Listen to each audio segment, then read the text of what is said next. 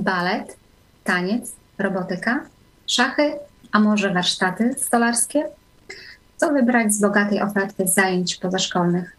Jaki jest naprawdę ich sens? Dlaczego w ostatnim czasie stały się tak bardzo popularne? Jakie niosą ze sobą zagrożenia? O tym porozmawiamy dziś w Pogotowie Rodzinnym. Teresa Grabska, zapraszam.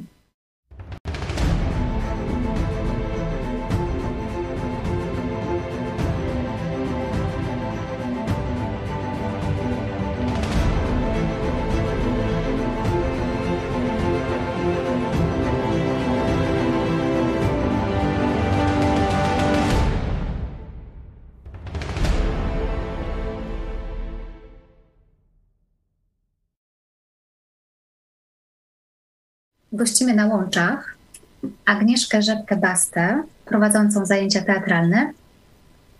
Witam serdecznie. Małgorzatę Zabrocką, trenera karate. Witam Państwa serdecznie. Oraz Katarzynę Kustrę, prowadzącą zajęcia muzyczne. Dzień dobry. Witam Was. Rozmawiamy o fenomenie zajęć pozalekcyjnych. Waszym zdaniem, jaki jest cel zajęć dodatkowych? Kasia. Myślę, że przede wszystkim zajęcia dodatkowe mają na celu takie poszerzanie wiedzy o danym temacie, który na przykład dziecko interesuje.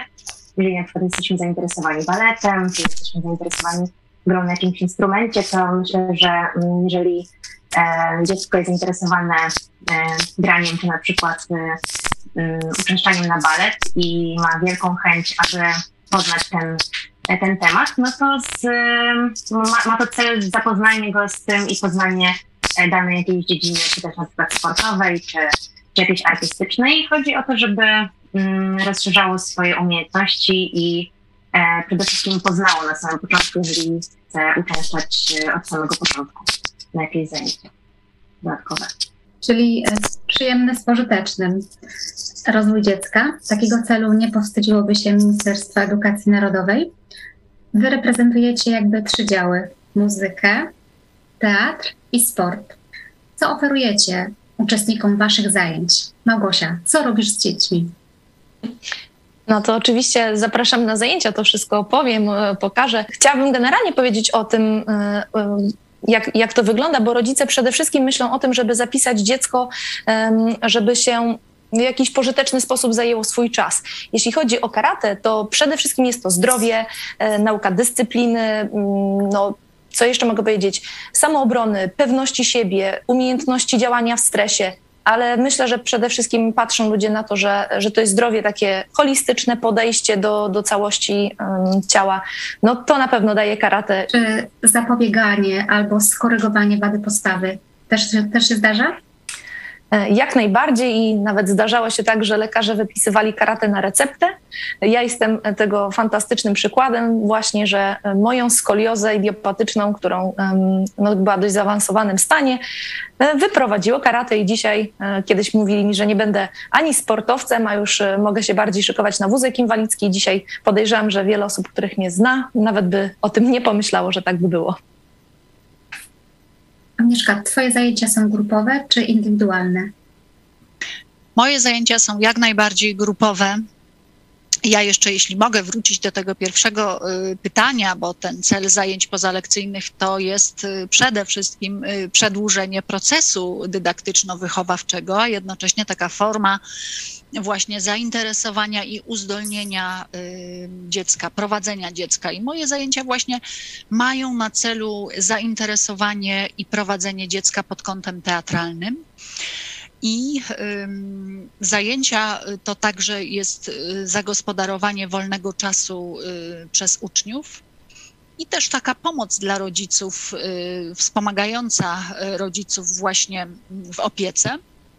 Przemyślane zajęcia y, pozalekcyjne są y, no, takim doskonałym y, motorem do rozwijania pasji dziecięcych, y, fantazji, marzeń. wpływają przede wszystkim na jego rozwój i mają taki charakter uspołeczniający. Właśnie moje zajęcia mają charakter uspołeczniający, a ich główny cel, oprócz zainteresowania się teatrem, to jest przede wszystkim budowanie wspólnoty, budowanie relacji, poszukiwanie um, prawdy, poszukiwanie dobra, nauka dyscypliny, um, nauka właśnie um, formacji i um, dyscypliny, um, coś, co będzie miało przełożenie na um, całe życie. Bo ja w teatrze nauczyłam się takich właśnie narzędzi i pragnę tym zarazić młodych ludzi. Dykcji też się nauczano u ciebie? Tak, oczywiście, to podstawa. Dykcja, emisja głosu, rytmy, zajęcia też z elementami sportowymi, też z elementami muzycznymi i właśnie doskonalące umiejętności mówienia, radzenia sobie ze stresem, pokonywania własnych barier, własnych problemów, y, takich bezradności. Tak przede wszystkim, żeby właśnie dzieciaki radziły sobie społecznie.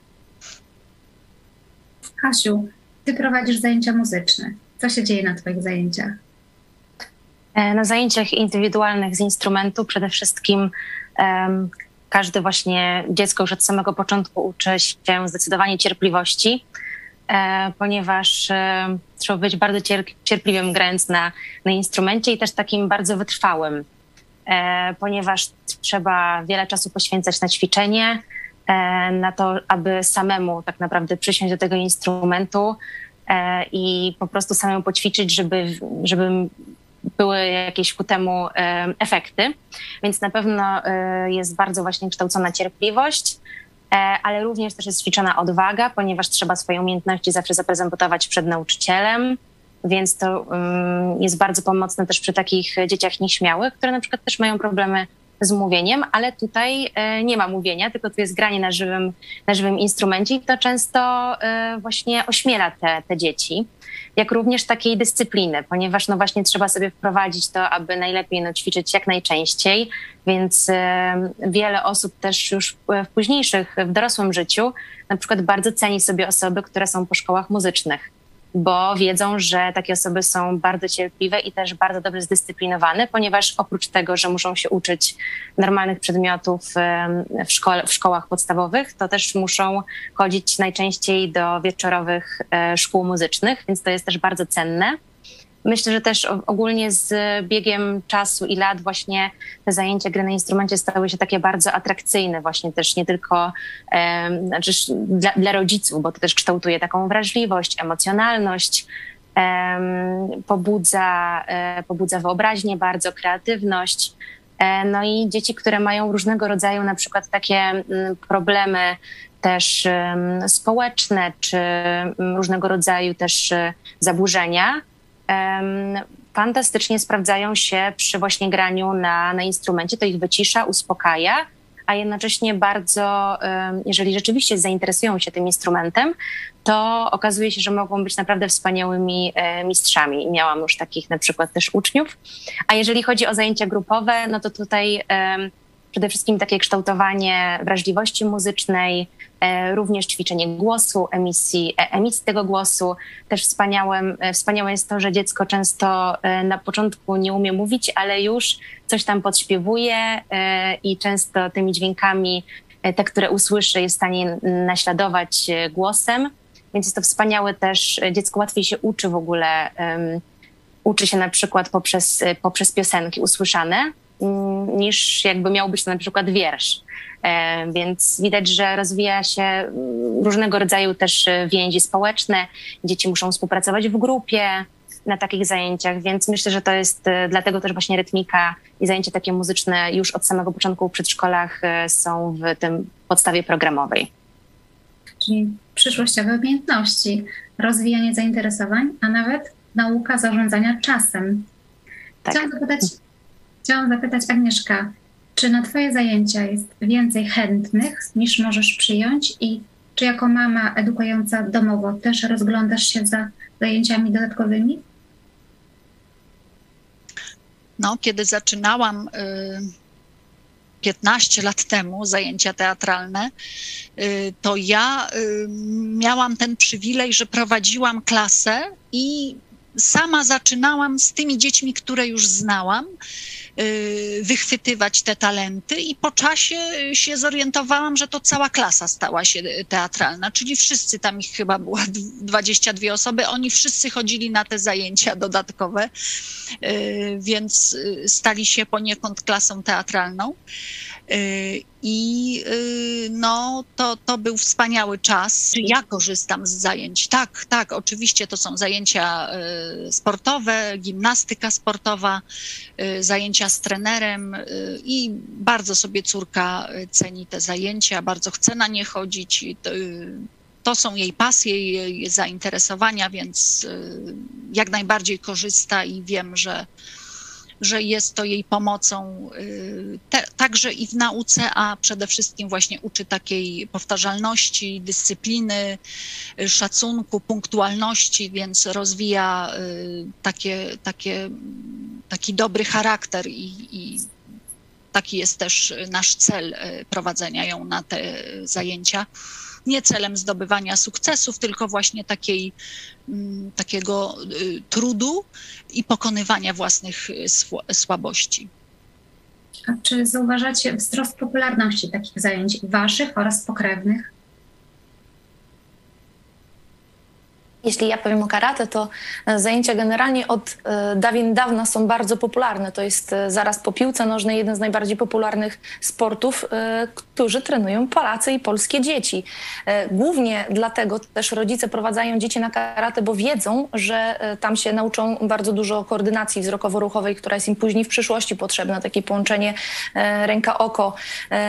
Bardzo lubią przeprowadzać i sami przychodzić rodzice na zajęcia razem z dziećmi, czyli na takie grupy rodzinne, gdzie uczą się razem rodzice razem z dziećmi, ale przede wszystkim też znają Państwo na pewno takie sytuacje, gdzie siedzi rodzic na ławeczce i kibicuje, zrób to, zrób tamto, a tak naprawdę się daje trochę mądrzejszego od swojego instruktora, a wtedy, kiedy my zapraszamy na salę, proszę poćwiczyć razem z dzieckiem, to jest taka grupa rodzinna, od razu nabiera większego szacunku właśnie do tego, co się na tych zajęciach dzieje i z tego, co widzimy, to właśnie takie grupy rodzinne mają bardzo duży, dużo chętnych.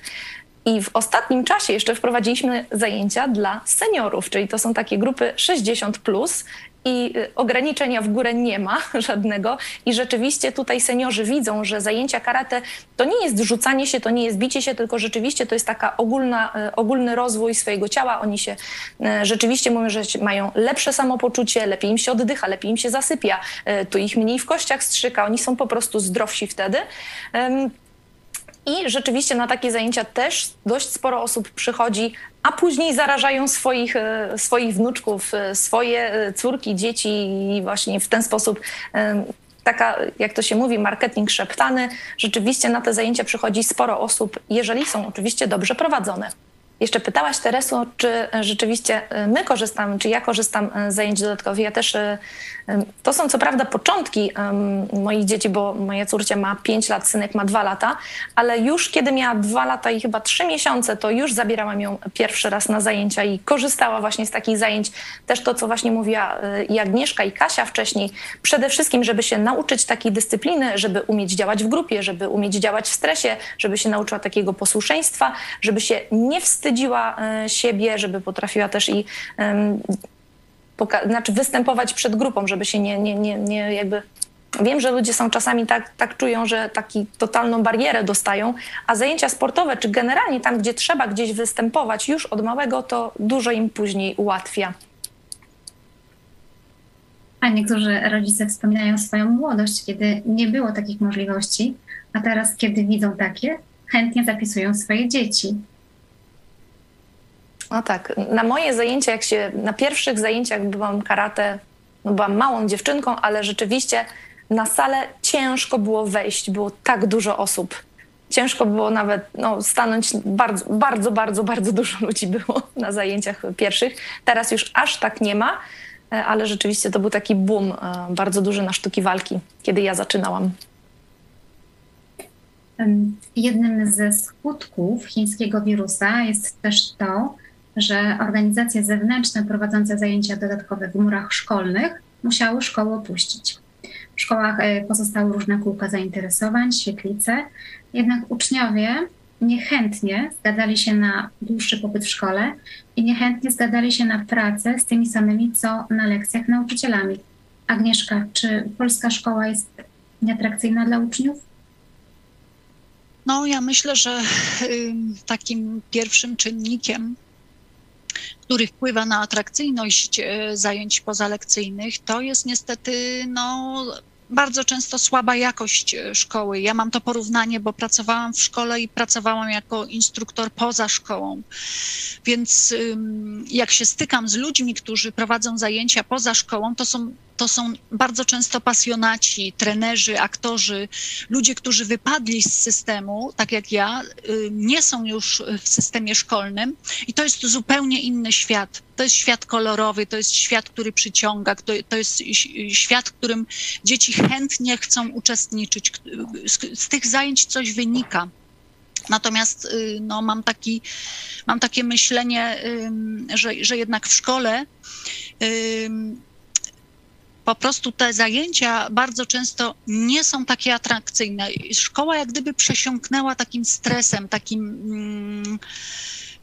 no my to wszyscy znamy, tym, tymi, tą, tą sprawdzianozą, tym, tym, tą atmosferą takiego strachu, braku zaufania, więc no, spada atrakcyjność szkoły i myślę, że zajęcia pozalekcyjne będą coraz bardziej popularne. Zresztą teraz jest w tej chwili już taka możliwość zdobywania wiedzy poza szkołą właśnie w przystępny, atrakcyjny sposób, że no, należy to też dobrze zrównoważyć, prawda, że najpierw są te obowiązki, później jest przyjemność, więc trzeba to oczywiście bardzo dobrze poukładać i mądrze z tego korzystać. Rzeczywiście doceniamy zajęcia, doceniamy za te możliwości, które dają dzieciom, możliwości poszerzania zainteresowań, poznawania nowych osób i kreatywnego spędzenia czasu. Jednocześnie też słyszymy głosy przeciwne. Mówi się, że to na przykład rodzice, którzy za długo pracują, podrzucają dzieci, żeby one zwyczajnie były tak zaopiekowane podczas ich nieobecności i stąd jest ten wzrost chętnych na zajęcia pozalekcyjne. Czy takie głosy krytykujące zajęcia pozalekcyjne dotarły do Was albo podobne? Ja przyznaję, że ja się przed Przygotowując się do programu, pozwoliłam sobie porozmawiać z wieloma rodzicami, zwłaszcza tych, którzy są u nas w klubie, bądź mamami, które mają wielodzietne rodziny. I przyznaję tak, że podpowiedzieli coś takiego właśnie, że rodzice są zmęczeni kontaktem z własnymi dziećmi. To jest też częsta przyczyna posyłania na dodatkowe zajęcia. Jednak też jest tak, że kontakt z innymi dziećmi, chcą, żeby dzieci miały większy kontakt z innymi dziećmi, ponieważ w dobie izolacji, która powstała po pandemii, właśnie te dzieci się izolują w domu i oni chcą jakby je też troszeczkę bardziej wypchnąć do świata, żeby złapały kontakt z innymi ludźmi, którzy są w ich mniemaniu bardziej wartościowi niż tych, których mogą na przykład spotkać w szkole, bo jeżeli ktoś już ma pasję i idzie na te zajęcia właśnie w danym kierunku, no to zazwyczaj twierdzą rodzice, że to są ludzie bardziej wartościowi. No, to jest nie moja wypowiedź, to właśnie wypowiedź rodziców niektórych, z którymi rozmawiałam, ale rzeczywiście pandemia, to co teraz zwróciłaś uwagę, jeśli chodzi na przykład o klub Mój Karate i nie tylko mój, w którym pracuję, wywarła ogromne piętno. To jest, to jest olbrzymia strata, której na razie no, podnosimy się trochę z gruzów, bo y, ćwiczenie y, tego typu y, przez no, no, trening karate, gdzie, gdzie no, no, wiemy, że to jest sport kontaktowy, y, no, ciężko przećwiczyć do kamerki, prawda? I rzeczywiście y, bardzo dużo dzieci się y, bardzo cofnęło. Y, no, to jest już nie do odrobienia, ale widać też y, tą... Y, mobilizację, prawda, że, że dzieci nie chcą być zaniżane, nie chcą być ich oczekiwania. One chcą naprawdę dużo, one są ambitne, ale też no, wiadomo, można przesadzić. We wszystkim umiar, harmonia i taki zdrowy rozwój, no to to jest podstawa. A jeśli chodzi o zajęcia różne, to i, i to, że mamy teraz właśnie taki wybór, to myślę, że to też jest taka zdrowa konkurencja. Te zajęcia są coraz bardziej atrakcyjne, coraz bardziej przemyślane, coraz lepiej są te osoby przygotowane do prowadzenia tych zajęć właśnie dlatego, że jest taka konkurencja i my musimy zrobić te zajęcia fantastycznie, musimy te zajęcia zrobić w taki sposób, żeby ludzie chcieli tutaj do nas przyjść, właśnie dlatego, że jak nie spodoba się im u nas, no to pójdą gdzie indziej. Ja chciałam jeszcze nawiązać do poprzedniego pytania a propos atrakcyjności szkoły. Ja co prawda pracuję w przedszkolach głównie właśnie prywatnych i zauważyłam taką tendencję, że tak naprawdę rodzicom zależy, aby te osoby, które są dobrze znane dzieciom, na przykład ja jako rytmiczka, po prostu wprost pytają mnie, podchodzą do mnie, czy ja również nauczam na, na instrumentach, na pianinie, na skrzypcach, ponieważ zależy im na tym, aby nauczyciel, który będzie prowadził ich dziecko, był znany i lubiany przez nich. Więc tak naprawdę przez taki, można powiedzieć, szturm rodziców często okazuje się, że wiele dzieci i wielu rodziców jest zainteresowanych właśnie takimi dodatkowymi zajęciami gry na instrumencie i z wielką przyjemnością właśnie się na nie zapisują i właśnie wręcz chętnie zostają w tym przedszkolu dłużej, chyba że jest taka sytuacja, że to rodzic, że to jest wymysł rodzica, że na przykład on kiedyś, to też słyszałam, jego marzeniem było granie na pianinie i on teraz chciałby, żeby jego dziecko też się uczyło. No i wtedy to jest, można powiedzieć, duże wyzwanie, bo miałam chłopca, który kochał piłkę nożną, a do instrumentu mu było daleko i wręcz właśnie ze spuszczoną głową zawsze przychodził na te zajęcia do mnie, na to pianino, niechętnie. Więc e, i powiedział, że po prostu mamie zależy na tym, żeby, żeby na te zajęcia chodził. E, no to ja po prostu gubiłam się i, i troiłam, ale e, starałam się e, tak nawiązać do tej piłki nożnej poprzez instrument, że rzeczywiście jemu zaczęło się to podobać. Czyli jakieś tutaj rzucamy piłkę do kolegi, tutaj ten paluszek, tutaj teraz wchodzimy pod rewnicę i naprawdę starałam się bardzo przybliżyć mu um, boisko, granie w piłkę do tego grania na pianinie. Wręcz można powiedzieć, że jest trochę abstrakcyjne, ale zauważyłam, że jemu e, zaczęło się to podobać i e, też okazało się, że ma duży talent w tym i naprawdę mu idzie bardzo dobrze, jednakże zwróciłam e, mamie uwagę, że no on chodzi z takiej no, konieczności, można powiedzieć, na, na ten instrument, więc tak naprawdę najlepiej pracuje się z dziećmi, które rzeczywiście pragną tego i rzeczywiście, nie wiem, zobaczyły, usłyszały dany instrument czy kogoś, kto ich zachwycił tą grą. Tak no, właśnie było też w moim przypadku, że mnie akurat kuzyn zachwycił tą grą. Ja po prostu moim marzeniem było to, żeby się nauczyć tego instrumentu.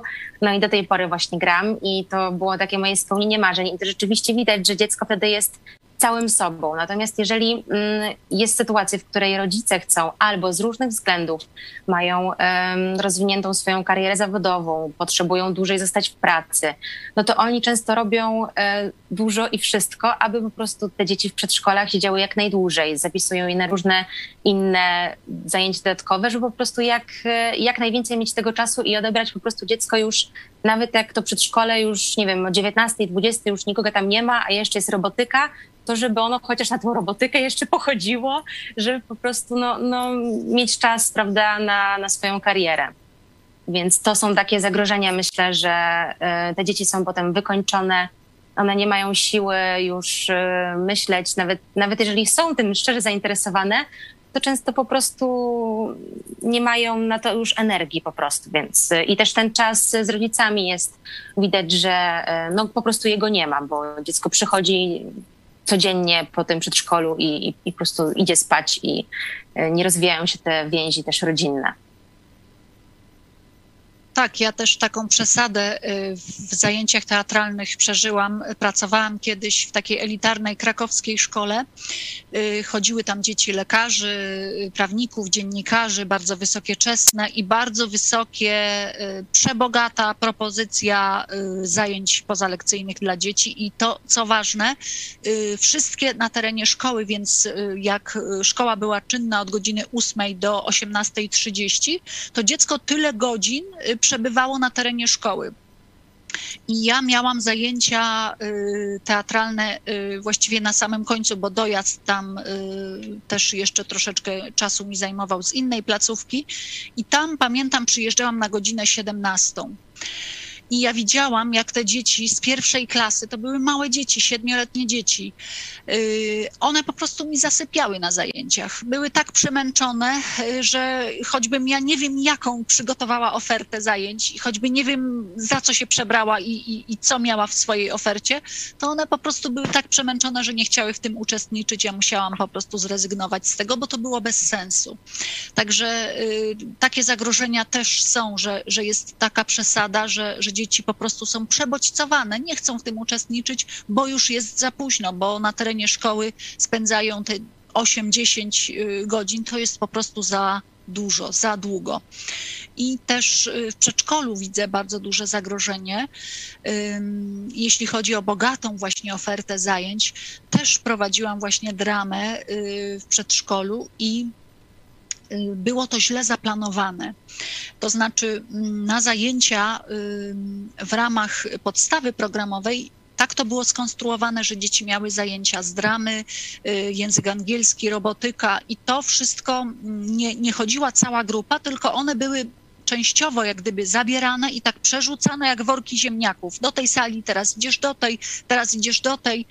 I te małe cztero-pięcioletnie dzieci no po prostu w takim chaosie y, żyły i y, to mi się po prostu nie podobało. Widziałam, że, że to jest jakoś źle zorganizowane i też no, trzeba czasami ustąpić, bo, bo to nie ma sensu, prawda? Nie w tym czasie.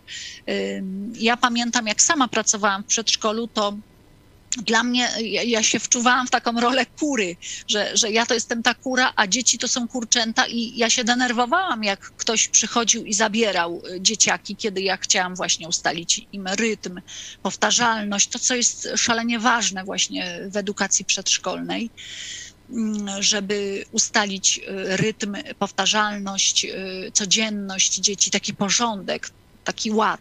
A tutaj ktoś przychodzi i właśnie zabiera w różne przestrzenie.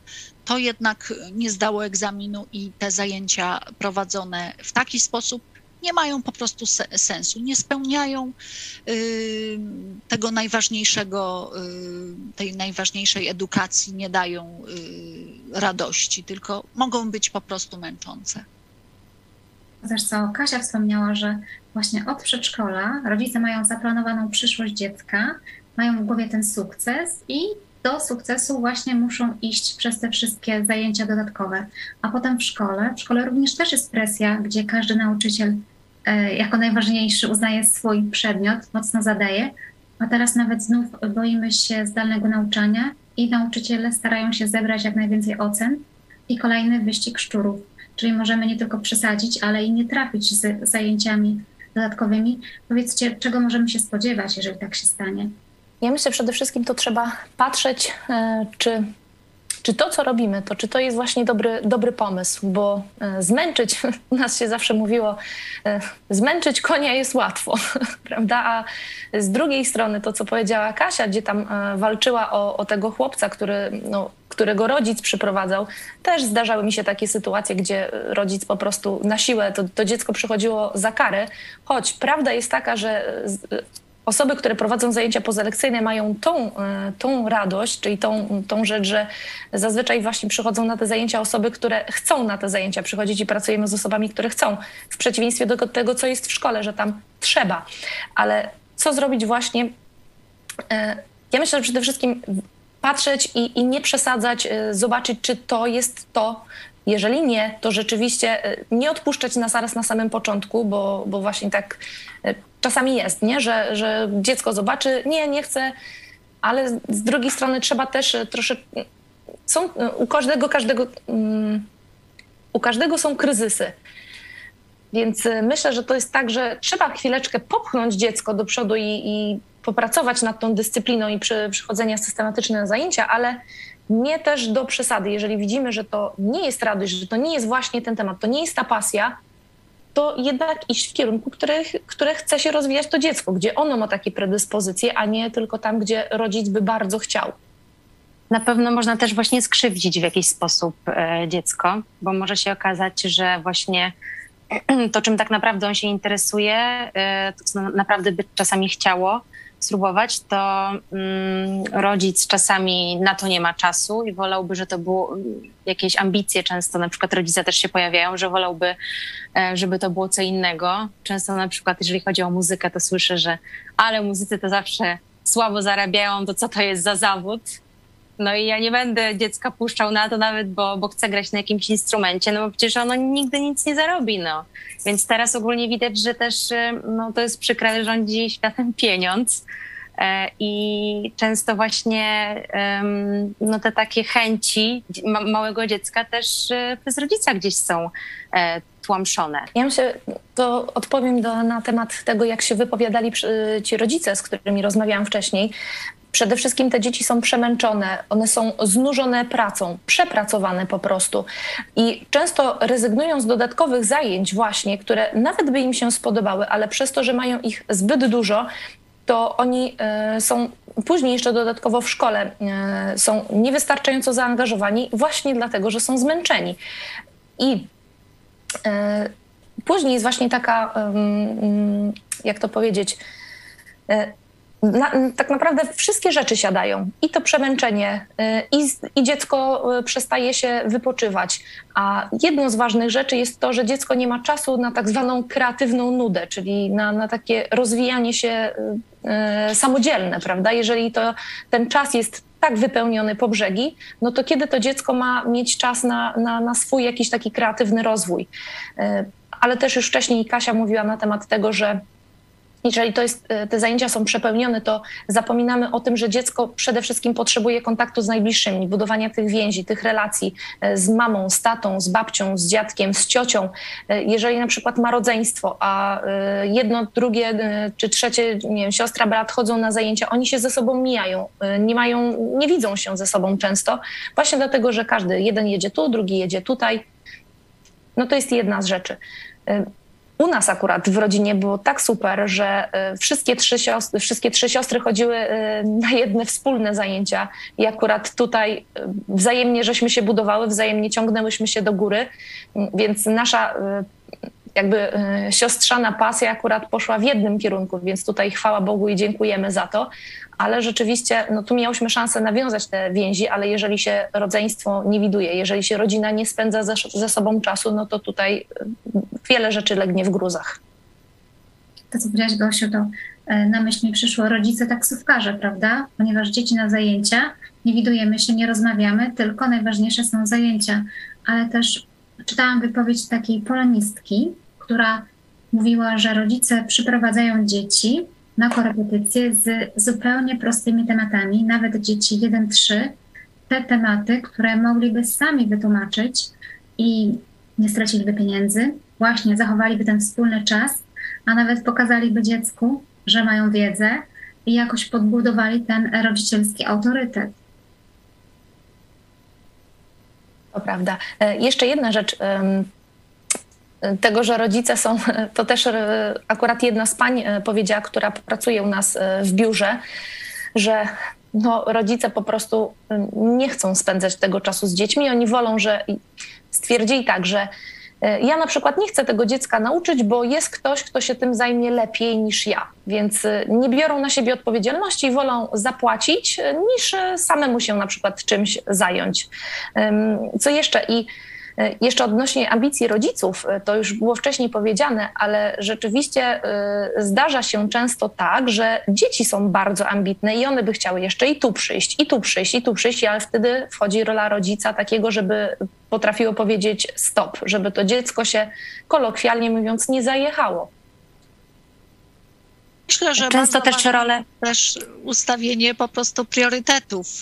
Masz obowiązki, masz to w domu. No pewnie atrakcyjność zajęć jest bardzo fajna. Chciałabym jeszcze na to, na to, mamo, na to, na to, no ale to, to jest, to, to się robi planowanie we wrześniu, prawda? Ja ustaliłam z córką, ja, ja nie chcę być kierowcą, no bo mogłybyśmy z tego, z tego, teraz jeszcze nawet i bezpłatne są zajęcia niekiedy, jakieś projekty ruszają, no ale no nie mamy na to czasu. No dojazd do Krakowa w korkach od nas zajmuje nam w to miejsce półtorej godziny, z powrotem to się robi trzy, a zajęcia trwają czterdzieści pięć minut lub godzinę. No jaki jest sens tego? Więc no, ustalenie takiego planu yy, zarządzania tym i odmowa, jeśli nie jest to możliwe, to najpierw są właśnie te relacje w domu, najpierw yy, spędzamy ze sobą czas, prawda? Yy, możemy to zrobić w domu i ustalenie tego, także to jest, to jest też bardzo ważne, żeby nie dać się zwariować. Często gra też rola ambicja, moim zdaniem, nie tylko dziecka, jak i rodzica. To głównie w szkołach słyszałam właśnie od mojej siostrzenicy, że często um, dzieci jakby biorą udział w tych zajęciach pozalekcyjnych i tych dodatkowych różnych um, obowiązkach, dlatego że żeby mieć na przykład jakieś punkty, czy podwyższoną ocenę z zachowania, czy um, punkty na przykład do szkoły. Teraz na przykład w szkole podstawowej liczą się bardzo dużo tych punktów do liceum, więc chodzi o to, żeby aby jak najwięcej tych punktów zdobyć i też można je właśnie zdobyć za pomocą tych dodatkowych, dodatkowych zajęć różnego rodzaju. Więc myślę, że tutaj też taka ambicja i właśnie chęć, um, chęć zdobycia właśnie um, jakiejś nagrody, czy właśnie stypendium, czy pochwały, no też właśnie ta taka ambicja goni za tym, żeby, prawda, um, żeby te dzieci miały bardzo dużo, kosztem tego, że tam nie chcą, nie mają ochoty, czasami właśnie też, no ale żeby po prostu miały z tego jakiś pozytywny wynik czy sukces. Agnieszka, powiedziałaś, nie dajmy się zwariować. W dwóch zdaniach. Na zakończenie. Zajęcia dodatkowe. Co zrobić, żeby przynosiły korzyści, a nie szkodziły? Ja myślę, że przede wszystkim równowaga, balans, yy, słowo umiar jest też bardzo dobre i przede wszystkim, żeby yy, sprawdzić, żeby te zajęcia już, na które posyłamy, to żeby rzeczywiście było to, żeby to było na jak najwyższym poziomie, żeby to był czas jak najlepiej spożytkowany, no i żeby dziecko się yy, na tych zajęciach rzeczywiście na sto procent zaangażowało. I oczywiście ważne jest to, żeby yy, to nie jest tylko tak, że same dzieci się na zajęcia angażują. Bardzo duża jest rola rodzica, bo bardzo często zdarza się tak, że ja tak się śmieję, największym przeszkadzaczem często jest rodzic. Przede wszystkim no, korzystnie to warto jest rozwijać pasje, zainteresowania, poszerzać swoją wiedzę. To są takie no, najważniejsze rzeczy i takie najbardziej od razu e, pierwsze korzyści, jakie mi przychodzą do głowy. E, no zagrożenia właśnie, żeby znaleźć ten umiar i m, żeby nie zrobić krzywdy w ten sposób. No ja miałam, miałam wczoraj wielką radość, wielkie święto, bo zadzwonił do mnie mój uczeń, który jest aktorem i słowacka telewizja zrobiła wczoraj premierę fantastycznego materiału właśnie z nim, a przyszedł na zajęcia teatralne, na koło teatralne w klasie piątej, taki dzieciak. No i dziś robi karierę i w Polsce, i za granicą. No to jest właśnie cel. Jeśli zarazisz człowieka, yy, małe dziecko, czymkolwiek, co sam kochasz, to to jest tak ogromne szczęście, że możesz to po latach usłyszeć, że ktoś się rozwija, że ktoś się tym interesuje, że to się stał zawód tego człowieka. To, to jest coś fenomenalnego. Także mądry wybór, tak bym podsumowała. I to może zrobić nauczyciel, to może zrobić trener, to może zrobić yy, yy, aktor, to może zrobić osoba, która kocha yy, to, co robi. Dziękuję wam bardzo za spotkanie dzisiaj. Była z nami Małgorzata Zabrocka. Dziękuję serdecznie. Katarzyna Kustra. Dziękuję bardzo. I Agnieszka Rzepka-Baster. Dziękuję bardzo. Pozdrawiam. Dziękuję za spotkanie. Państwa też żegnam. Do zobaczenia.